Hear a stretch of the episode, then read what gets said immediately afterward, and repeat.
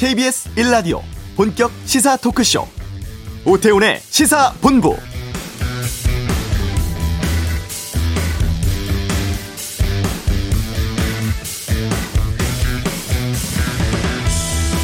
지난달 말 시작된 코로나19 백신 접종 비교적 순조롭게 진행되고 있습니다만 접종 이후 숨진 사례가 몇 차례 신고되면서 방역 당국 연관성을 조사해 왔는데요.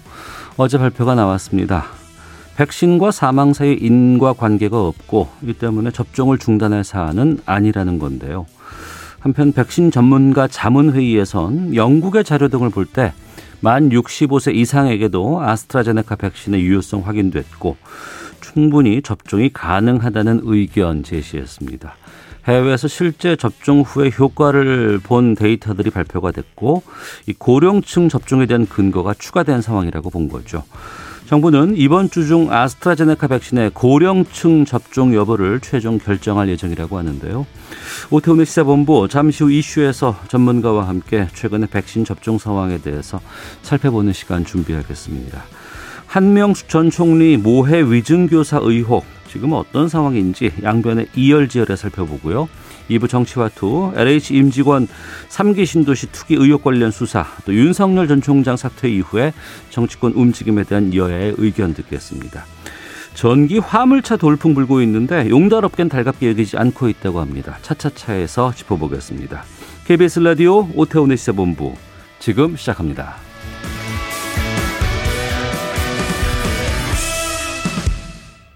네, 0시 기준으로 지금까지 38만 3천여 명이 코로나19 백신 접종을 완료했습니다. 2, 3월 우선 접종 대상자의 40%가 지난 열흘간 접종을 마쳐서 속도도 제법 빠른 편이라고 하는데요. 하지만 또 어, 접종을 맞은 이후에 돌아가신 분들의 신고가 꽤 접수가 된 상황이기도 합니다. 백신 접종 이후의 다양한 상황 또 궁금증 등에 대해서도 알아보고요. 현재 수급 상황도 좀 짚어보도록 하겠습니다. 중앙대 약학대학 설대우 교수 함께합니다. 어서 오십시오. 예, 안녕하세요. 예, 이제 12일 됐습니다. 어, 접종 상황 어떻게 보고 계세요? 아, 접종이 상당히 속도감 있게 잘 이루어지고 있다, 있다 이렇게 볼 수 있는데요. 예. 지금 말씀하신 대로 우리가 거의 이제 38만 3천 여 분이 접종을 했고요. 네.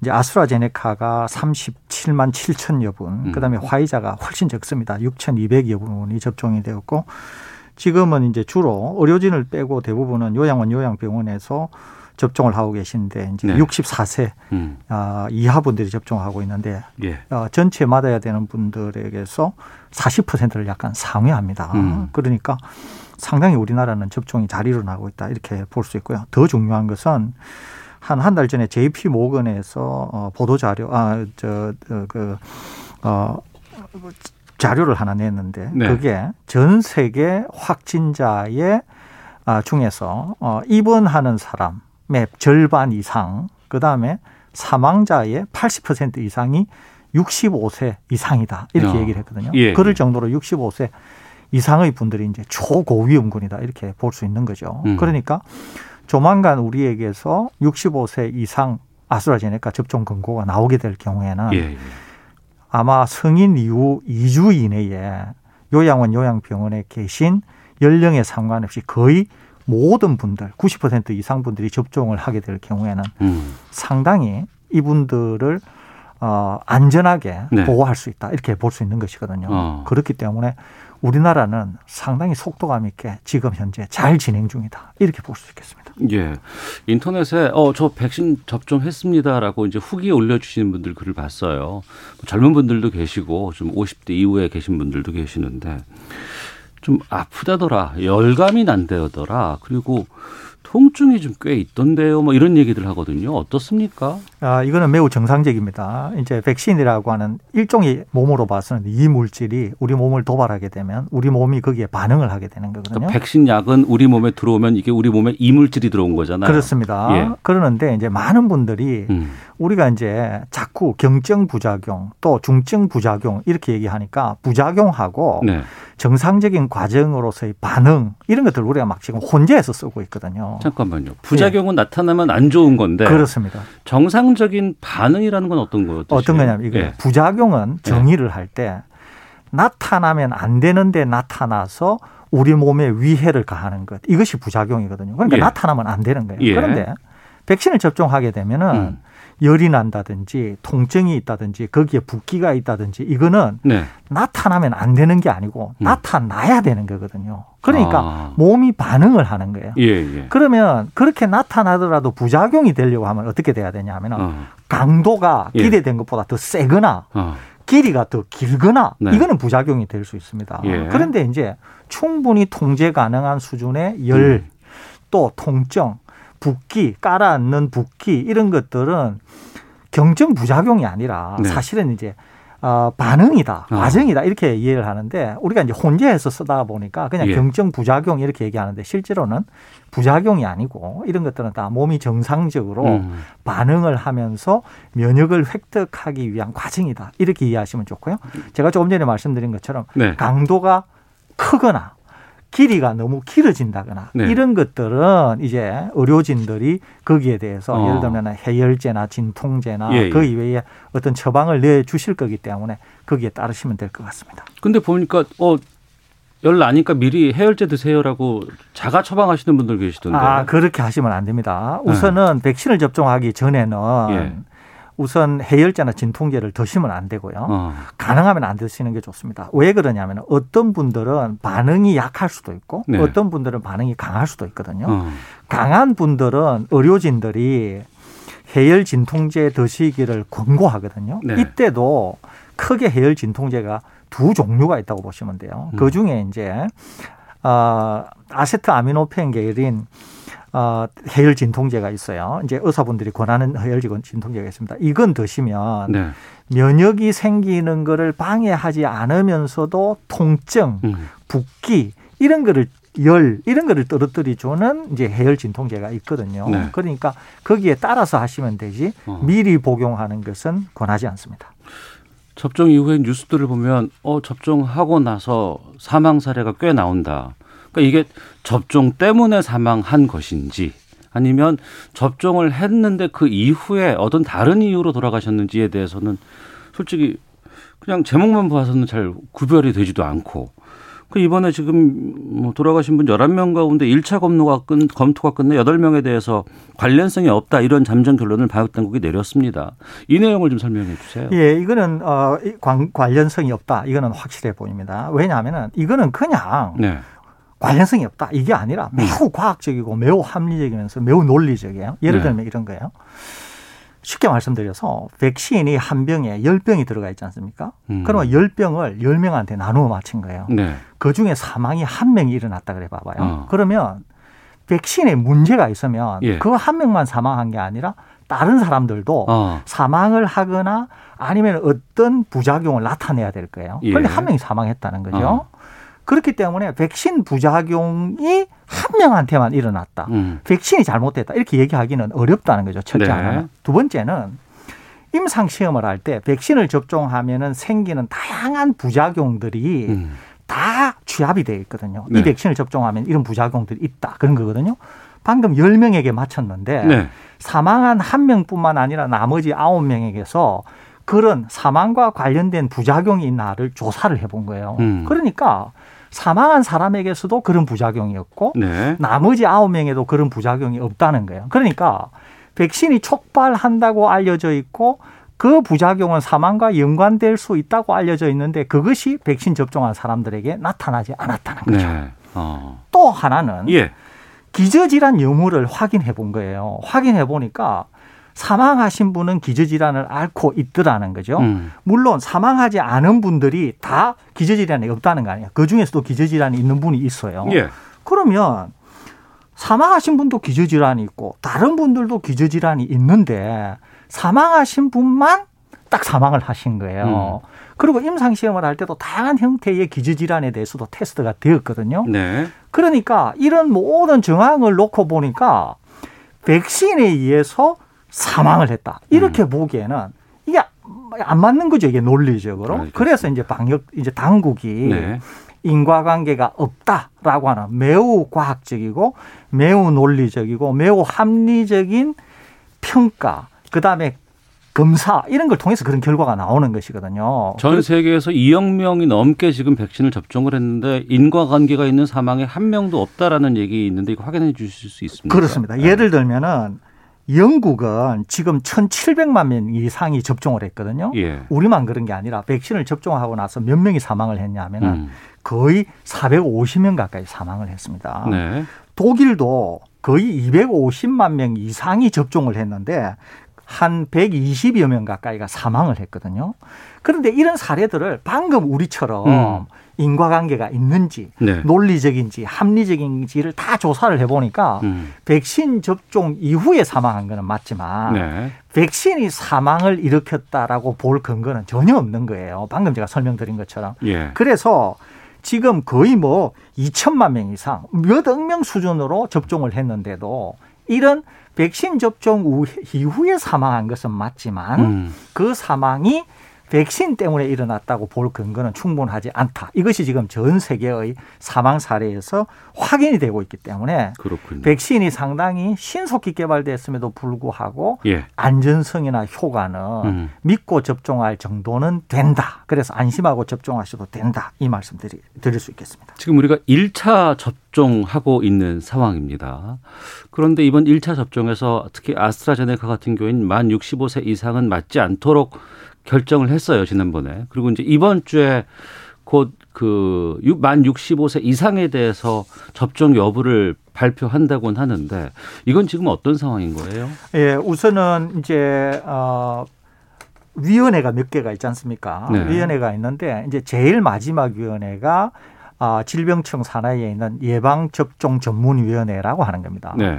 그 앞단에 있는 위원들은 지금 대충 음. 65세 이상 고령자에게도 접종을 권고한다, 승인한다 이렇게 이제 의견이 모인 것 같습니다. 네. 마지막으로 이제 예방접종 전문위원회에서도 아마 이런 권고가 나올 것으로 생각됩니다. 배경이 있는데요. 두 가지입니다. 하나는 영국에서 거의 540만 명에 해당되는 대규모 음. 이것을 좀 더 전문적으로 real world vaccination이라 그래요. 임상 시험이 아니라 실제로 현장에서 아. 500 수십 명 실제 접종한 사람이 수백만 명인데 예. 분석한 거는 540만 명이나 되거든요. 분석을 해보니까 아스트라제네카 백신이 고령층에 상당 효과가 뛰어나다. 음. 그게 확인이 되었고요.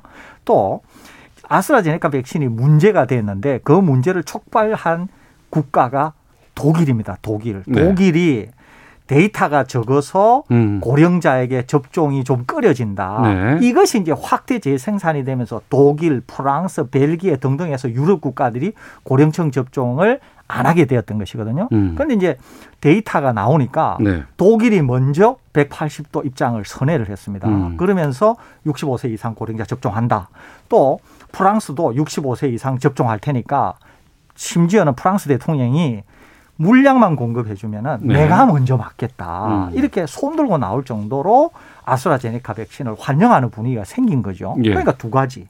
하나는 실제 데이터가 65세 모여졌고. 이상의 어. 대상에게서 좋은 결과가 나왔고 네. 두 번째는 유보적인 입장이나 부정적인 입장을 보였던 국가들이 음. 완전히 입장을 바꾸면서 아스트라제네카 백신을 환영하니까 네. 이런 기류나 데이터들이 우리 당국에 이제 들어오면서 우리 당국도 아주 전향적으로 어. 입장을 선회한 게 아닌가 이렇게 생각이 됩니다. 예. 그러면 이제 2차 때부터는 어, 뭐, 나이 드신 분들도 아니면 일반 국민들도 서서히 접종이 이제 시작될 것 같은데 우리가 발표된 계약 물량이 7,900만 분 인분이거든요. 그렇습니다. 근데 또 이번 1차 때 도입된 건 84만 명 분인데 백신 수급은 그럼 어떻게 될 것 같습니까? 아, 백신 수급은 우선은 이제 어, 정 총리께서 말씀하신 50만 명 화이자 백신이 이제 도입될 거, 또 이제 뭐 2분기, 3분기, 4분기 해서 노바백스가 들어올 거 뭐 쭉 있습니다. 있는데 네네. 이제 제일 문제가 어. 전 세계가 하나같이 백신 수급에 어려움을 겪고 있거든요. 예. 대표적인 국가가 일본이라고 볼 수 있습니다. 음. 일본은 화이자 백신과 상당히 일찍 계약을 했는데 네. 백신이 안 들어와 가지고 지금 접종이 제대로 안 되고 있거든요. 예. 그런데 우리가 화이자보다 늦게 계약을 했는데 음. 화이자 입장에서 일본을 빼고 한국에 공급한다고 하는 이것도 또 국제적으로 문제를 일으킬 수가 있는 것이거든요. 어. 사실은. 예, 예. 그러니까 이런 어떤 역학 관계가 있어요. 그런데 더 중요한 것은 뭐냐면은 아스트라제네카 백신은 안전하면서도 좋은 백신인데 음. 국내에서 생산을 하고 있다는 거예요. 심지어는 네네. 오늘 어떤 다른 국가가 한국에서 생산한 SK 아스트라제네카 백신을 대거 음. 예, 이란이죠. 네. 이란이 수백만 명분을 이제 어. 수입하기로 하지 않았습니까? 예. 결정이 된 거거든요. 그것처럼 아스트라제네카 백신이 좋은 백신인데 우리 땅에서 생산하니까 이것은 우리 정부 당국과 아스트라제네카 측이 추가 협상만 하게 되면 음. 얼마, 얼마든지 추가 도입도 가능하고 예. 신속 도입도 가능하다 이렇게 볼 수 있는 것이거든요. 어. 그렇기 때문에 다른 백신도 정부에서 얘기한 것처럼 순차적으로 들어오겠지만 네. 만에 하나 음. 그런 일정들이 좀 어그러져서 어려움이 있다고 하면 우리 손에는 아수라제네카 백신이 있으니까 그것이 우리에게는 백신 접종과 관련해서 좋은 기회가 되는 그런 백신이 되지 않을까 이렇게도 조심스럽게 전망해 그 봅니다. 러시아 백신도 우리나라에서 만든다는 얘기를 들었어요. 그렇습니다. 어, 지금 이제 전 세계에서 제일 많이 선구매된 백신이 아스트라제네카 백신인데요. 예. 아스트라제네카 백신 두 번 맞지 않습니까? 한 번에 5불, 두 번에 어. 10불입니다. 그런데 얼마 정도 선구매가 됐냐면은 35억 명분입니다. 그러니까 매출로만 따진다고 하더라도 350억 불, 우리 돈으로 약 38조 원 가까이 되겠죠. 예. 이게 아스트라제네카 백신이고요. 스푸트니크 백신, 러시아에서 개발한 스푸트니크 백신은 7억 명 정도에게 계약이 됐습니다. 음. 그러니까 이 스푸트니크 백신은 좀 더 비싸거든요. 예. 그러니까 이것도 뭐 거의 10조 정도의 매출을 낼 가능성이 있는 거죠. 음. 그런데 음. 이제 러시아에서 대량 생산을 할 시설이 부족해 가지고 우리나라의 일부 가용 가능한 시설에서 스푸트니크 백신을 대량으로 생산하고 네. 다른 나라에 수출하는 물량으로 국내에서 생산된 거를 쓰려고 하는 것이거든요. 음. 그래서 이건 우리가 아직 확보한 건 아니죠. 확, 확보한 건 아닌데 방역 당국이 네. 스푸트니크 백신을 국내에 접종하는 것은 고려하지 않는다. 이것이 어. 기본 입장이거든요. 어. 그러니까 아마 스푸트니크 백신은 국내에서 생산이 되어서 전량 러시아나 아니면 어. 러시아가 지정한 다른 제3국가로 반출될 것으로 생각이 됩니다. 알겠습니다. 그렇게 말씀하신 것처럼 뭐 수급이 원활하게 이루어진다는 것을 우리가 가정을 했을 때 전제로 했을 때 언제쯤이면 집단 면역 될까요, 우리가? 어, 어, 이제 제일 중요한 게 네. 이제 백신의 공급인데요. 네. 백신의 공급이 원활하다. 우리가 어. 원하는 타이밍에 우리가 원하는 만큼 물량이 공급된다고 할때 네. 지금의 백신 종류에는 상관이 없습니다. 다 음. 백신이 어느 정도 안전성과 충분한 효과를 확보했다고 보기 때문에 그러니까 화이자나 노바 백신이나 노바백스나 모더나나 얀센 같은 것도 다 마찬가지라고요. 다 예, 괜찮은 예. 백신입니다. 예. 그러니까 만일에 물량만 시간에 맞춰서 공급이 된다고 하면 우리는 인프라나 시설이나 음. IT 기반이나 환자 관리 이런 것들이 너무 잘 돼 있거든요. 네. 그렇기 때문에 당국에서 정해놓은 기준인 11월 말까지에는 음. 거의 전 국민이 집단 면역에 이를 정도의 충분한 그런 접종이 일어날 것으로 생각이 됩니다. 그러면 지금 1차 접종 받는 분들은 이제 2차까지 또 맞으셔야 될 거 아니에요. 두 번 맞아야 되니까. 근데 이분이 뭐 1차를 이번에 맞았고 뭐 4월에 맞았다고 하면은요. 제가 만약에 10월에 맞는다고 한다 그러면 한 6개월 정도의 차, 차가 있잖아요. 그러니까 저와 뭐 먼저 받았던 분과 그 면역력이 계속 유지가 되나요? 어떻게? 그거는 아직 모릅니다. 전 세계가 아직 어, 실제 현장에서 백신을 접종한 기간이 얼마 안 되기 때문에 어. 면역 기능 지속 기간이 얼마나 되는지를 모르는 거죠. 그러니까 만일에 짧다 그러면은 네. 먼저 접종하신 분은 한 번을 맞았던 두 번을 맞았던 네. 제일 마지막에 두 번을 맞는 분하고 너무 시간이 길면은 네. 먼저 맞았던 분은 면역이 풀릴 수도 있는 거죠. 이게. 예. 그래서 이제 이거는 아직까지 우리가 모르기 때문에 어. 이제 이럴 경우에는 세 번째 접종을 해야 되는지 말아야 되는지 이것도 이제 학문적으로 규명이 돼야 됩니다. 네. 만일에 면역 기간 면역 지속 기간이 충분하다는 가정하에서 음. 그리고 백신이 제때 충분한 양으로 공급된다는 가정하에서 네. 우리는 2회 접종을 11월 말까지 할 가능성이 있고 심지어 아스트라제네카 백신은 1회 접종만으로도 음. 72.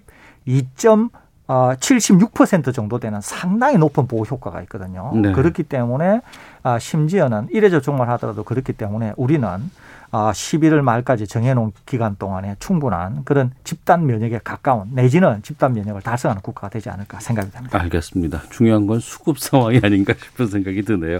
자 여기까지 말씀 듣겠습니다. 중앙대학교의 설대우 교수와 함께했습니다. 말씀 고맙습니다. 예, 감사합니다. 자이 시각 교통 상황 살펴보고 헤드라인 뉴스 듣고 돌아오겠습니다. 교통정보센터의 오수미 리포터입니다. 네, 이 시각 교통정보입니다.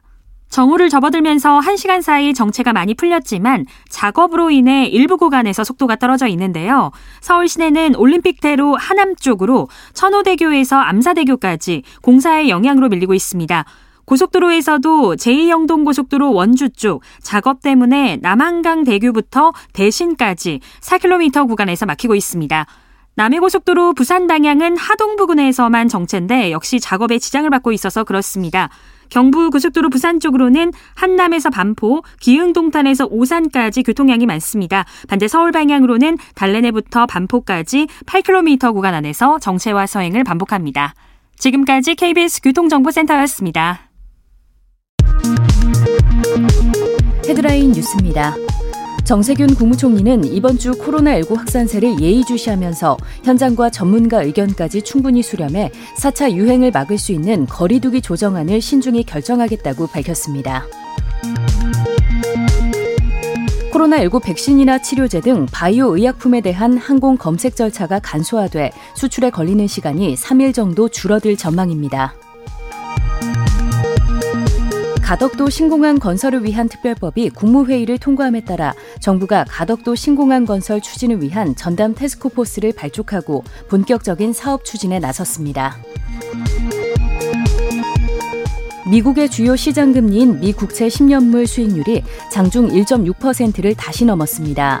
앞서 투자은행 골드만삭스도 미 국채 10년물 금리가 연내 최고 1.9%까지 오를 것으로 전망했습니다.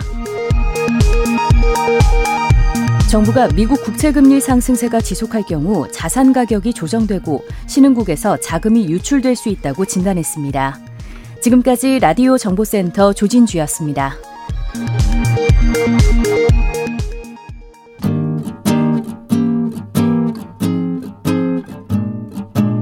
KBS 1라디오 오태훈의 시사본부 여러분의 참여로 더욱 풍성해집니다. 방송에 참여하고 싶으신 분은 문자 9730번으로 의견 보내주세요. 짧은 문자는 50원, 긴 문자는 100원의 정보 이용료가 붙습니다. 애플리케이션 콩과 마이케이는 무료고요. 시사본부는 팟캐스트와 콩, KBS 홈페이지를 통해 언제나 다시 들으실 수 있습니다. 많은 참여 부탁드려요. 네, 사회를 뜨겁게 달군 이슈를 다뤄보는 시간입니다. 양변의 이열지열 시간인데요. 한명숙 전 국무총리 모해 위증교사 의혹 상황 지금 어떻게 되고 있는지 좀 살펴보도록 하겠습니다. 최근에 뉴스를 보면 공수처가 한 전 총리의 정치자금법 위반 사건 수사 과정에서 수사팀이 재소자의 위증을 사주했다는 모해 위증교사 사건 이걸 대검으로 넘겼다고 하는데요. 양지열 변호사와 함께 해보겠습니다. 어서 오십시오. 네, 안녕하세요. 예. 그러니까 그 전에 뉴스를 보면 대검에서 이거 무혐의 처리했다고 발표했잖아요. 예. 발표한 거 아니겠습니까? 예. 근데 공수처가 다시 대검으로 이 사건을 넘겼다는 건 어떤 뜻을 담고 있는 거예요? 어떤 상황인 거예요? 음, 참 설명 드리면서도 이게 좀 헷갈리긴 합니다만 네. 사실 이거는 한명숙 전 총리와 관련된 사건은 이전에 어 정식으로 사건 번호가 부여된 사건은 아니었어요. 그러니까 어. 이문정 대검 감찰정책 연구관이 예. 개인적으로 조사를 하고 사건화 시키려고 노력을 하고 있는 상황에서 예. 임 검사를 직무에서 배제시킨 상황에서 대검에서 이런 걸뭐 직접적으로 검토를 해보고 이른바 공람 종결이라 해서 돌려보고 그 대검의 간부들끼리 돌려보고 이건 사건할 필요가 없을 것 같다라고 내부적으로 결정을 했던 겁니다. 음. 그러니까 공식적으로는 사건으로 우리 입건이라고 하면 이 사건 번호가 부여돼서 네. 그냥 쉽게 말씀드려서 서류 처리 하나 편철이 되는 건데 음. 어 이건 공식적인 기록이 안 만들어진 상황이었거든요. 그럼 사건이 안 된다고 판단을 지금까지 해왔던 거 아니에요? 대검에서 그렇게 그렇게 했던 거죠. 그런데 어, 예. 어, 시민단체에서 이거를 고발을 뭐 대검에도 사실은 했고 공수처에도 예. 했죠. 어.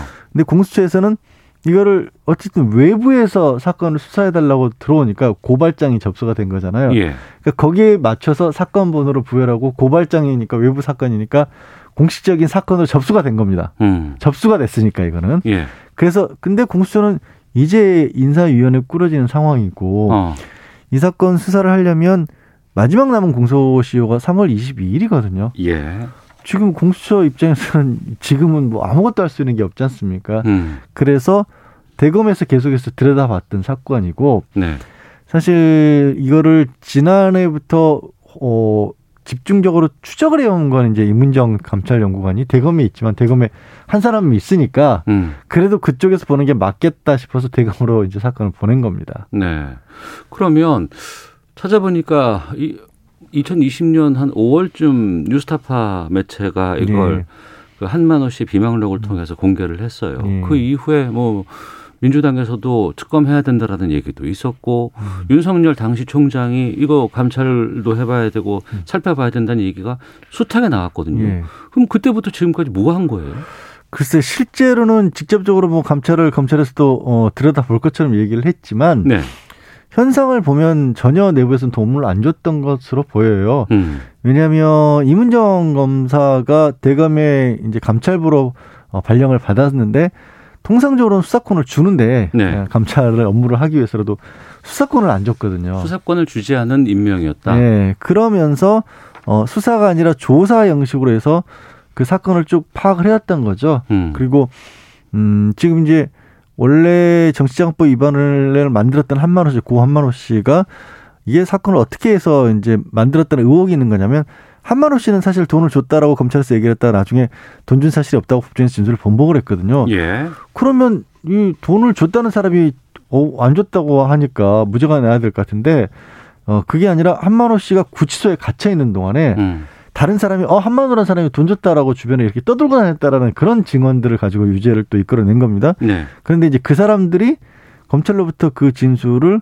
만들어낸 진술을 이제 뭐 협박이든 강요든 아니면 협조든 뭐 음. 이렇게 했다 거짓 진술했다라는 건데 지난해 첫 번째 두 번째 이 얘기가 나온 이후 새로운 증언들도 나왔어요. 네. 그러니까 직접 법정에서 진술까지는 안 했더라도 본인도 음. 검찰로부터 그런 회유를 다 받았다 이런 네. 진술한 네. 사람들과 나왔기 때문에 그런 것들을 임검사가 다 추적을 해서 강제 수사는 없지만 어쨌든 협조를 받는 형태로서 진술서를 다 받은 겁니다. 어. 그래서 지난달 26일에야 박봉기 법무부 장관이 어 이거 수사권을 줘야겠다고 수사권을 줬고 예, 예. 주는 동시에 공소장 초안을 사실을 만들어서 올렸는데 네. 그러면 이제 재판에 넘기기만 하면 되는 상황이었잖아요. 어. 근데 그 상황에서 기억해 보시면 그 상황에서 바로 어 윤석열 총장이 이 이문정 검사에게 직무를 줄 수 없다라고 해서 지금 사실상 직무를 배제를 시켰고 음. 그다음에 직접 대검에서 훑어본 다음에는 이거 사건 안 된다라고 덮어버린 거죠. 네. 그래서 어찌 보면 저는 참 이해하기가 어려운 게 이게 굉장히 큰 의혹이잖아요, 사실은. 음. 전직 국무총리를 없는 일을 만들어내서 죄를 덮으씌웠다는 의혹이니까. 예. 이게 명명백, 만약에 거짓이더라도 검찰 입장에서 명명백박하게 밝혀서 이거를 넘어가는 게 낫지. 어. 이렇게 왜 수사를 막는 것처럼 비추는 그런 상황을 만들어냈고 있을까 참 이해가 안 가긴 합니다. 어쨌든 어쨌든 어 인검사 같은 경우에는 본인이 조사했던 것도 양이 굉장히 많고 네. 예전에 대법원까지 거쳤던 사건이잖아요. 그러니까 기록 자체가 어른 키만 하다는 거죠 쌓아놓으면. 아 지금까지 다 관련된 네, 자기가 걸 합하면 네. 그거를 이제 아까 말씀드린 공람 종결이라는 게 결국 대검 간부들께 돌려보고 이거 사건 안 된다고 한 건데 음. 그 시간 동안 보는 것 자체가 불가능하다는 거죠. 음. 그러니까 임검사는 지금도 명백하게 어 이거 그냥 수사를 막으려는 어떤 윤 총장의 일이었다, 업무 배제였다, 이렇게 주장을 하는 거죠. 그럼 두 가지일 것 같은데 우선은 언론에서 이것이 뭐 모해 위증 의혹이 음. 있다라고 음. 발표하고 여러 가지 문제점을 삼았을 때 검찰 스스로가 수사를 통해서 이건 그렇지 않았다, 예. 그런 일이 없었다라고 밝히는 것 하나, 음. 아니면 그런 일이 정말 있었으면 거기에 대해서 처벌을 예. 받아야 되는 거 아니에요. 예. 근데 그걸 다 하지 않고 예. 그냥 공남 종결로 끝낸다? 둘 다 하지 않을 뿐더러 말씀드린 것처럼 임금사가 조사를 충분히 본인이 했다로 주장해서 공소장 초안까지 만들어냈던 건 재판에 넘길 수 있다는 거고 네. 재판에 넘겨서 어 제3자라고 할 수 있는 법원 입장에서 이걸 명백하게 정리를 해서 무죄라고 밝혀줘야지 검찰로서도 명예회복이 될 거 아니에요. 이걸 이대로 끝나면요. 두고 두고 두고 세간의 말이 나올 거긴 한데 음. 재판조차 넘기지 못하게 막고 있는 거 아니냐 네. 이런 상황인 겁니다 사실. 그러니까 검찰이 구치소에 있는 재소자를 불러다가 증언 내용을 관여시켜 갖고 네. 연습시켜 가지고 네. 위증을 하겠다. 그래서 이게 모해 위증인 거 아니에요? 네. 주장에 따르면 컴퓨터에 시나리오를 다 써놓고 어. 그걸 보고 베끼게 만들었다라는 거지 않습니까? 그리고 어. 법정에 나가서는 어떻게 얘기할지를 여러 차례 불러서 연습을 시켰다라고 주장을 하고 있는 거고 실제로 그런 날짜들에 그때 당시 재소자들이 검찰에 출두를 했던 기록들까지는 있어요. 그러니까 사건이 다 끝나고 자기 사건도 아닌 남의 검사실에 수차례에 걸쳐서 드나들었던 기록들이 있기 때문에 네. 뭐 다른 뭐 어떤 객관적인 의심이 갈 만한 증거들도 있고 분명히 말씀드린 것처럼 최소한 재판이라도 해봐야 되는 건데 음. 아예 법정에 못 넘어가게 막아버리고 있는 그런 상황인 거죠. 만약에 의혹이 사실로 드러난다면 네. 만약에 그러면 이 상황이면 어떤 처벌을 받을 수 있는 정도의 음, 범죄예요? 음, 음, 모해유증 교사죄 자체가 뭐 그렇게 무겁 무거운 범죄지만 네. 그 그거의 처벌의 문제는 아닌 것 같고요. 제가 어. 봤을 때는 이게 사실이면 어 지금 그 핵심 당사자로 거론되고 있는 게 윤석열 전 총장이 최측근으로 또 불리는 그런 사람이거든요. 네. 그렇기도 하고 과거에 검찰이 어떤 정치적인 목적을 가지고 어, 사건을 했었다. 라는 얘기는 수탁이 나왔었지만 직접적으로 그게 드러난 적도 없었고 음. 아주 직접적으로는요. 예. 그리고 게다가 이거는 다른 걸 떠나서 억울한 사람에게 누명을 씌운 거잖아요. 그렇죠. 만약에 이거는 네. 이게 사실로 밝혀지면 어. 그러니까 정말 검찰로서는 뭐 지금 그뭐 주장하고 있는 검찰 개혁에 대한 반대라든가 아니면 뭐 중수청 설치를 놓고 지금 검찰에서 오늘도 검찰 고위직 간부들도 반대한다는 입장을 냈지만 그런 얘기 할 수 있는 상황이 아니라는 게 돼버릴 수도 있어요. 음. 그러나 그래서 막는 걸 수도 있지만 제가 말씀드린 것처럼 그럴수록 명백하게 밝히지 않으면 계속해서 말은 나올 수밖에 없는 구조다. 근데 네. 그렇게 막는 것 자체가 아니 뭐가 문제가 있으니까 막는 거 아니야라는 또 생각을 반대로 할 수도 있지 않습니까? 그래서 시간, 이, 이해가 잘 안 간다는 겁니다. 시간이 많이 지났고 이제 관련 중인 두 명 중에서 한 명은 공소시효 이미 끝나 버렸고 네. 남은 한 명의 공소시효가 22일이라고 음. 말씀해 주셨어요. 그럼 그 공, 남은 한 명의 공소시효 전에라도 이 사건을 뭐 기소한다거나 진행할 수가 있어요? 지금 상황에서? 지금 상황에서는 그러니까 지금 6일하고 22일이 어떤 문제였냐면 각각의 그 과거에 거짓말을 했다라고 의혹을 받고 있는 그러니까 검찰의 회유로 네. 그 사람들이 법정에 나와서 진술을 한 날짜들입니다. 마지막으로. 네. 어. 그러니까 한 사람은 6일이 끝났고 나머지 한 사람이 22일까지 이제 10년이 지난 남은 상황인데 네.